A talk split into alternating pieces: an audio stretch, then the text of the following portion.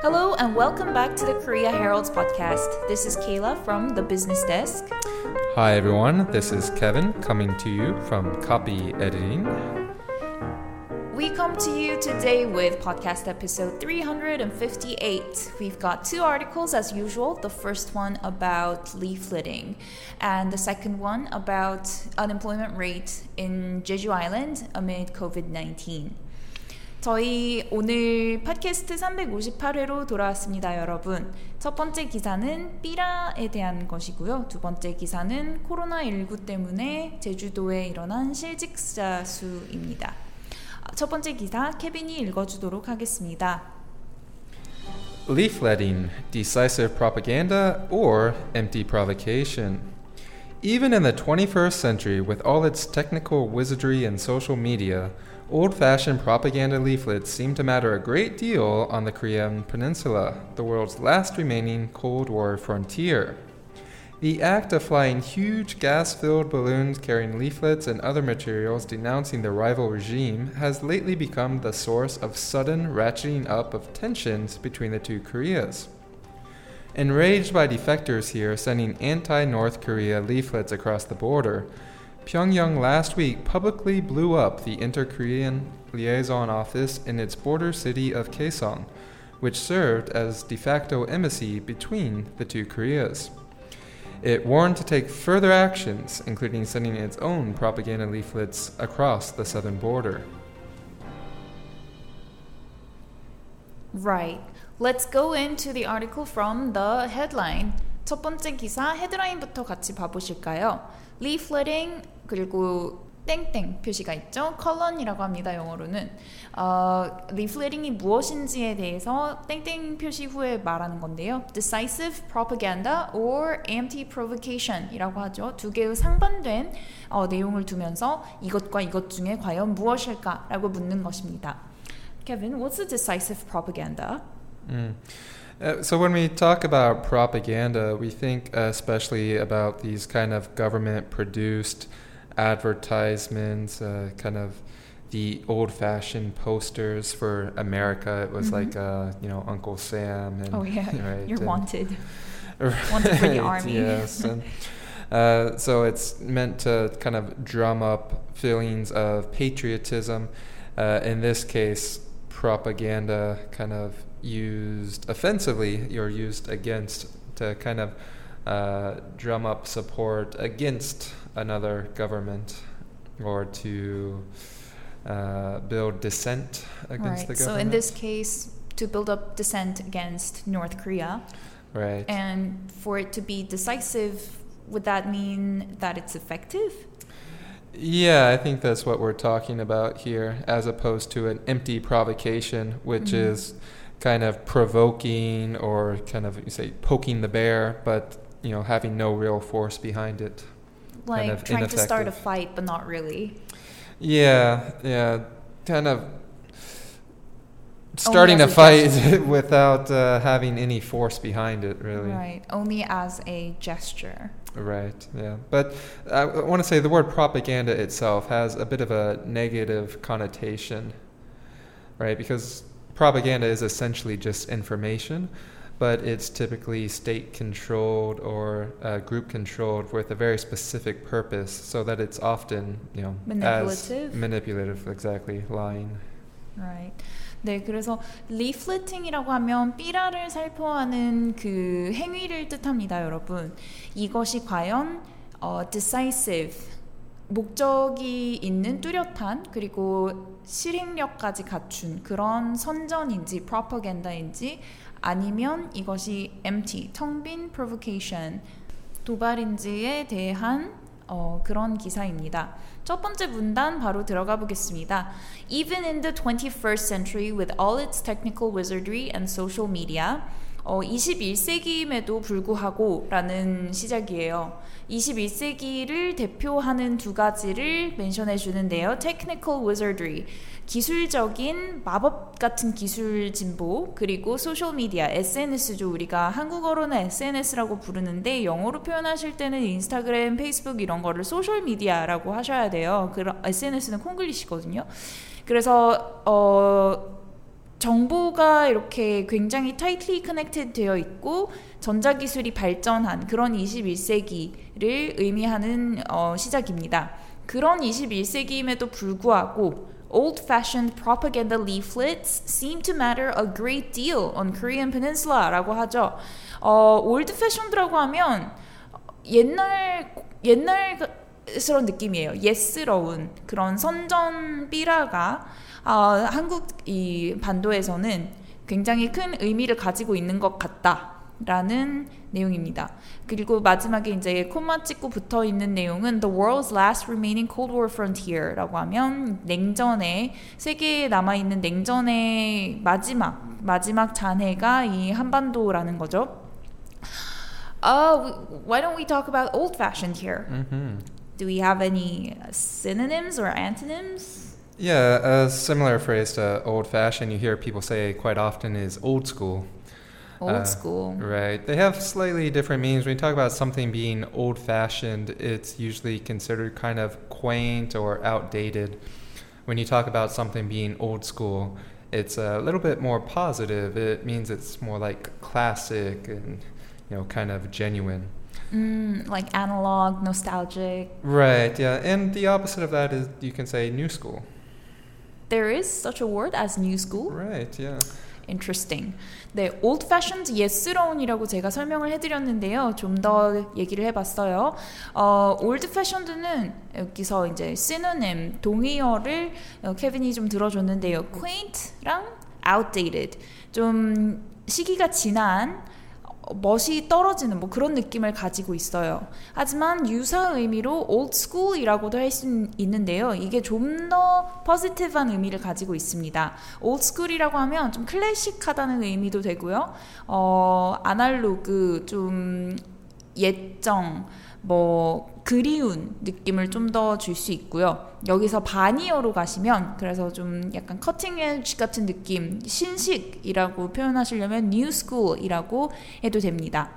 그래서 우리가 정보통신망을 이용해서 소셜미디어로 실시간으로 많은 정보를 주고받음에도 불구하고 손으로 만져볼 수 있고 직접 물리적으로 살포하는 이런 삐라가 한반도에서는 아직도 큰 의미를 가지고 있, 있는 것 같아요. 왠지 두 번째 문단으로 가서 더 보도록 하겠습니다. 왠지는 여러분 요즘 뉴스를 보신다면 다 아시겠지만 뭐 삐라 때문에 북한이 화가 나서 어 지금 화를 내고 있죠. 그 다음 문단에 나옵니다. The act of flying huge gas-filled balloons carrying leaflets and other materials denouncing the rival regime. 여기까지 끊고 가볼게요. The act of doing something. 무언가를 하는 행위라는 시작인데요. 무언가를 하는 행위라고 할 때도 we can say 뭐 the act of um, being friendly, the act of Right. Anything that you're using a Anything. verb after that with the ing. 음 맞아요. form. 뭐 동사에 ing를 붙여서 뭔가를 하는 행위라고 표현할 때 이렇게 다 표현할 수 있어요. 그래서 여기서는 무슨 행동을 하는 거냐면 flying 날려 보내는 거예요.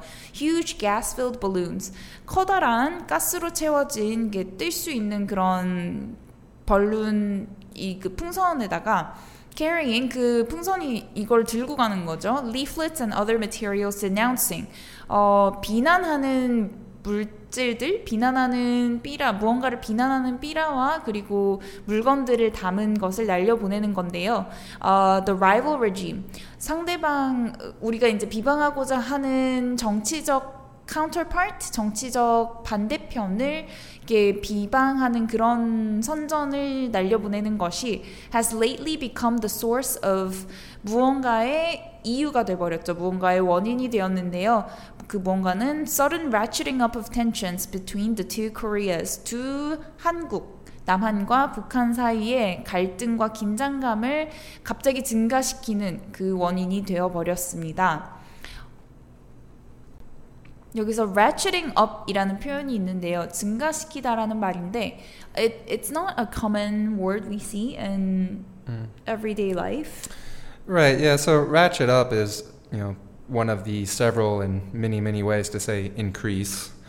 Uh, but if you think about the ratchet, the tool, right, it's uh, similar to a wrench, right? You kind of you, you turn it uh, to increase, right? So ratchet, like specifically, is like turning a knob to increase the pressure of something.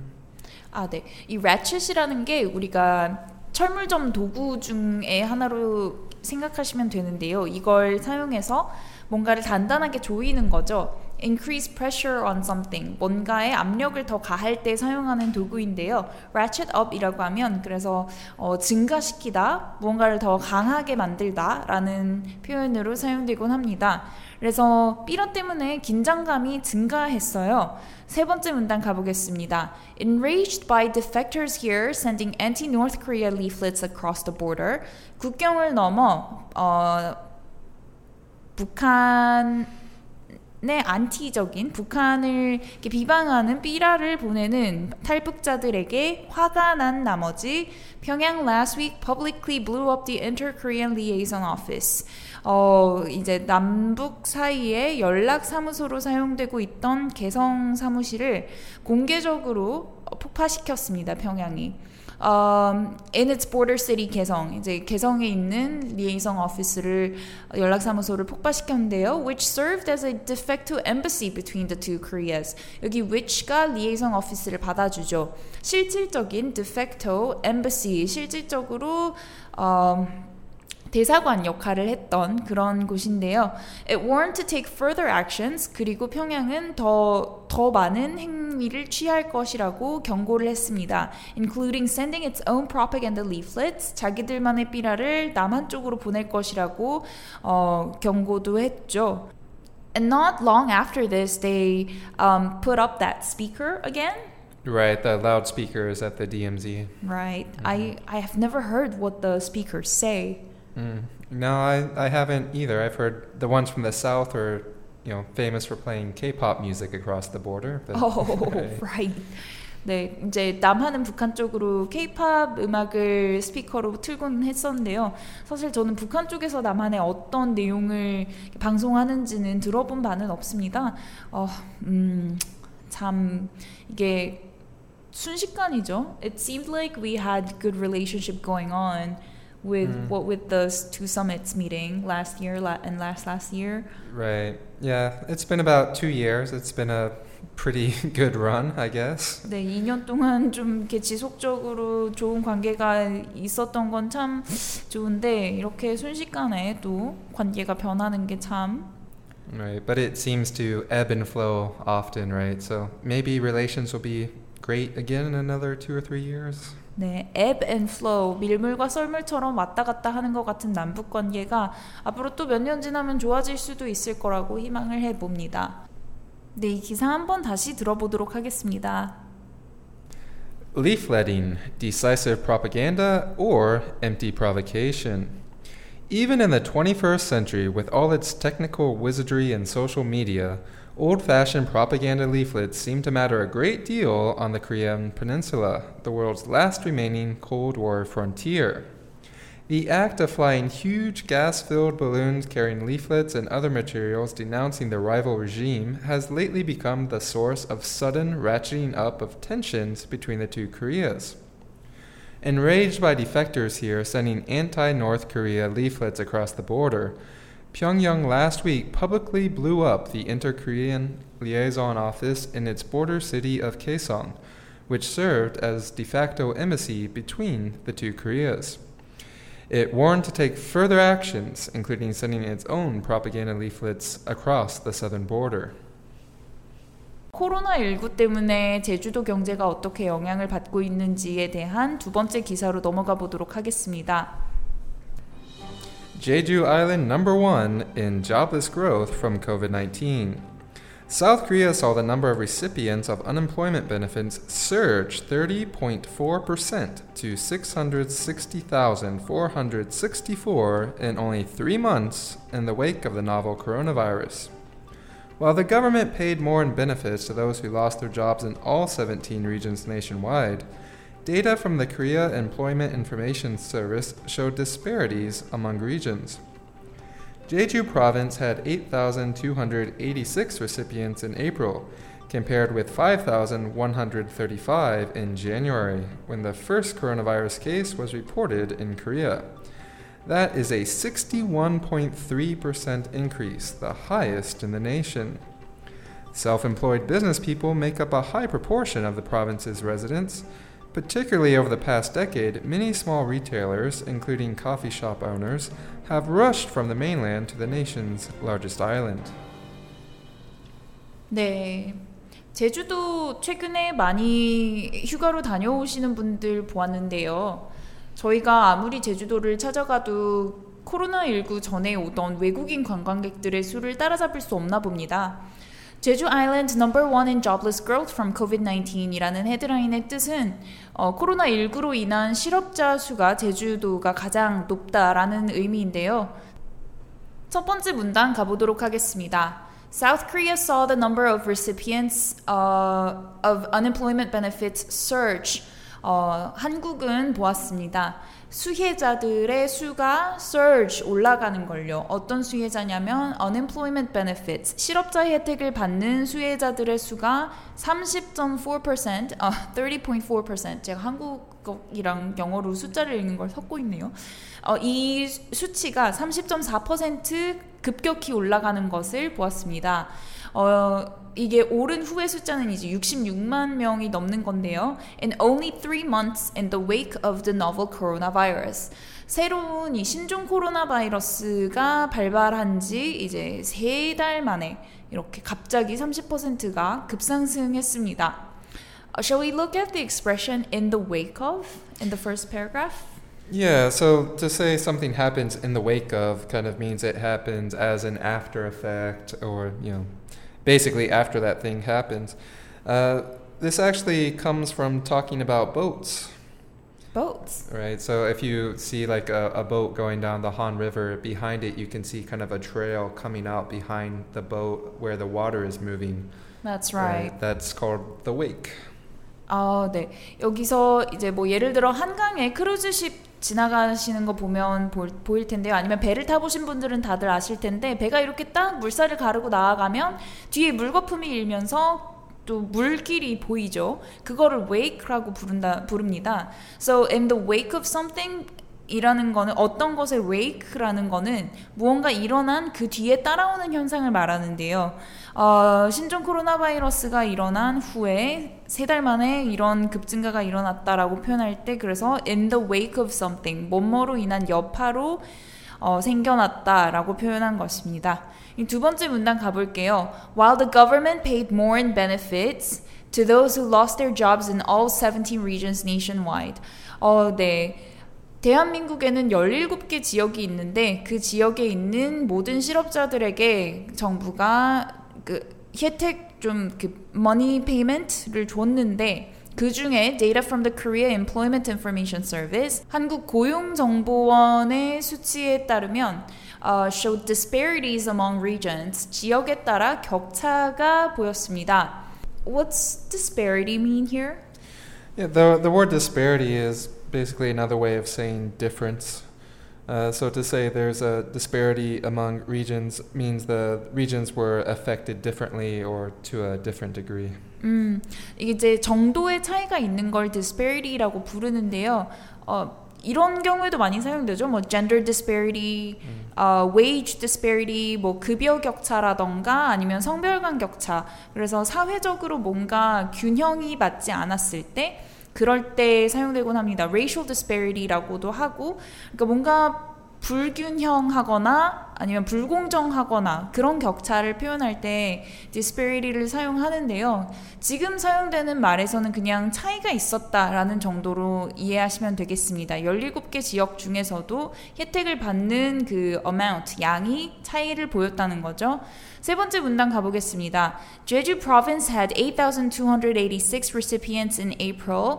자, 4월 달에 제주도는 8,286명의 수혜자가 있었는데요. Compared with 5,135 in January. 1월 달에 5,135명에 비교해 봤을 때 세 달 만에 많은 변화가 있었어요. When the first coronavirus case was reported in Korea, 한국에서 첫 번째 신종 코로나 바이러스 어, 감염자가 이제 파악된 1월에 비해서 4월에 굉장히 많이 늘었습니다. That is a 61.3% increase.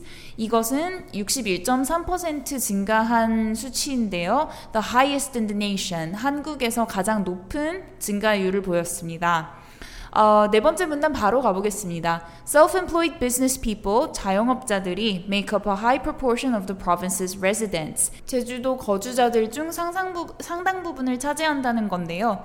Um, make up a certain proportion? What does it mean, Kevin? Yeah, so to say they make up a higher proportion, basically they're a large percentage or portion um, of this group, the residents.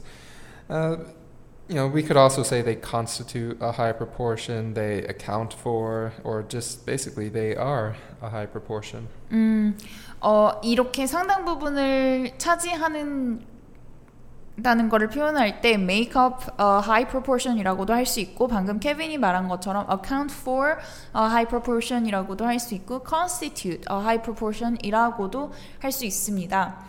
Uh, particularly over the past decade, 특히나 지난 10년 동안 many small retailers including coffee shop owners 어, 굉장히 많은 소상공인들, 어, 예를 들자면 커피숍을 운영하는 사람들 같은 분들이 have rushed from the mainland to the nation's largest island. 어, mainland, 내륙 지방에서 한국의 가장 큰 섬인 제주도로 많이들 rushed, 이동했다라고 이해하시면 되겠습니다. 많이들 제주도로 몰려가셨다라는 뜻입니다. So therefore, because of the uh, lack of tourists um, due to COVID-19, these small retailers are out of jobs or Right. not doing really well and in need Right. of governmental support. Right, yeah, business, as everywhere, has suffered, but especially there where people aren't traveling so much. I know. 어, 제주는 특히나 관광에 많이 의지했던, dependent 했던 지역이라서 음, 이렇게 타격이 가장 크다고 합니다. 좀 의외기는 해요 because um, I, I've been on holiday to Jeju Island and it, it still felt like a really nice place to be and I, I saw small businesses still doing business. And you went to the coffee shops there? I did go to coffee shops, Oh, although I great. I guess there are like out of 100 coffee shops there are one or two that are popular on social media where where Oh. people frequent, but maybe like smaller ones, really really smaller ones, they would suffer. 생각해 보니까 물론 소셜 미디어 뭐 SNS에서 가장 유명한 샵들은 그래도 관광객들이 계속 찾아가지만 어 전체적인 수가 정말 증감을 하면 감소를 하면 어쩔 수 없이 아주 작은 소상공인 분들은 피해를 입으실 수밖에 없을 것 같아요. 음, 네, 뭐 기사 한번 다시 들어보도록 하겠습니다. Jeju Island number one in jobless growth from COVID 19. South Korea saw the number of recipients of unemployment benefits surge 30.4% to 660,464 in only three months in the wake of the novel coronavirus. While the government paid more in benefits to those who lost their jobs in all 17 regions nationwide, data from the Korea Employment Information Service showed disparities among regions. Jeju Province had 8,286 recipients in April, compared with 5,135 in January, when the first coronavirus case was reported in Korea. That is a 61.3% increase, the highest in the nation. Self employed business people make up a high proportion of the province's residents. Particularly over the past decade, many small retailers, including coffee shop owners, have rushed from the mainland to the nation's largest island. 네, 여러분 오늘 저희는 여기까지 기사들 한번 읽어보았고요. Today's the beginning of the monsoon season. Yeah, so don't forget your umbrellas. 네, 장마 잘 나시고요, 여러분. 저희는 다음 주에 또 돌아오도록 하겠습니다. Until next time. Bye.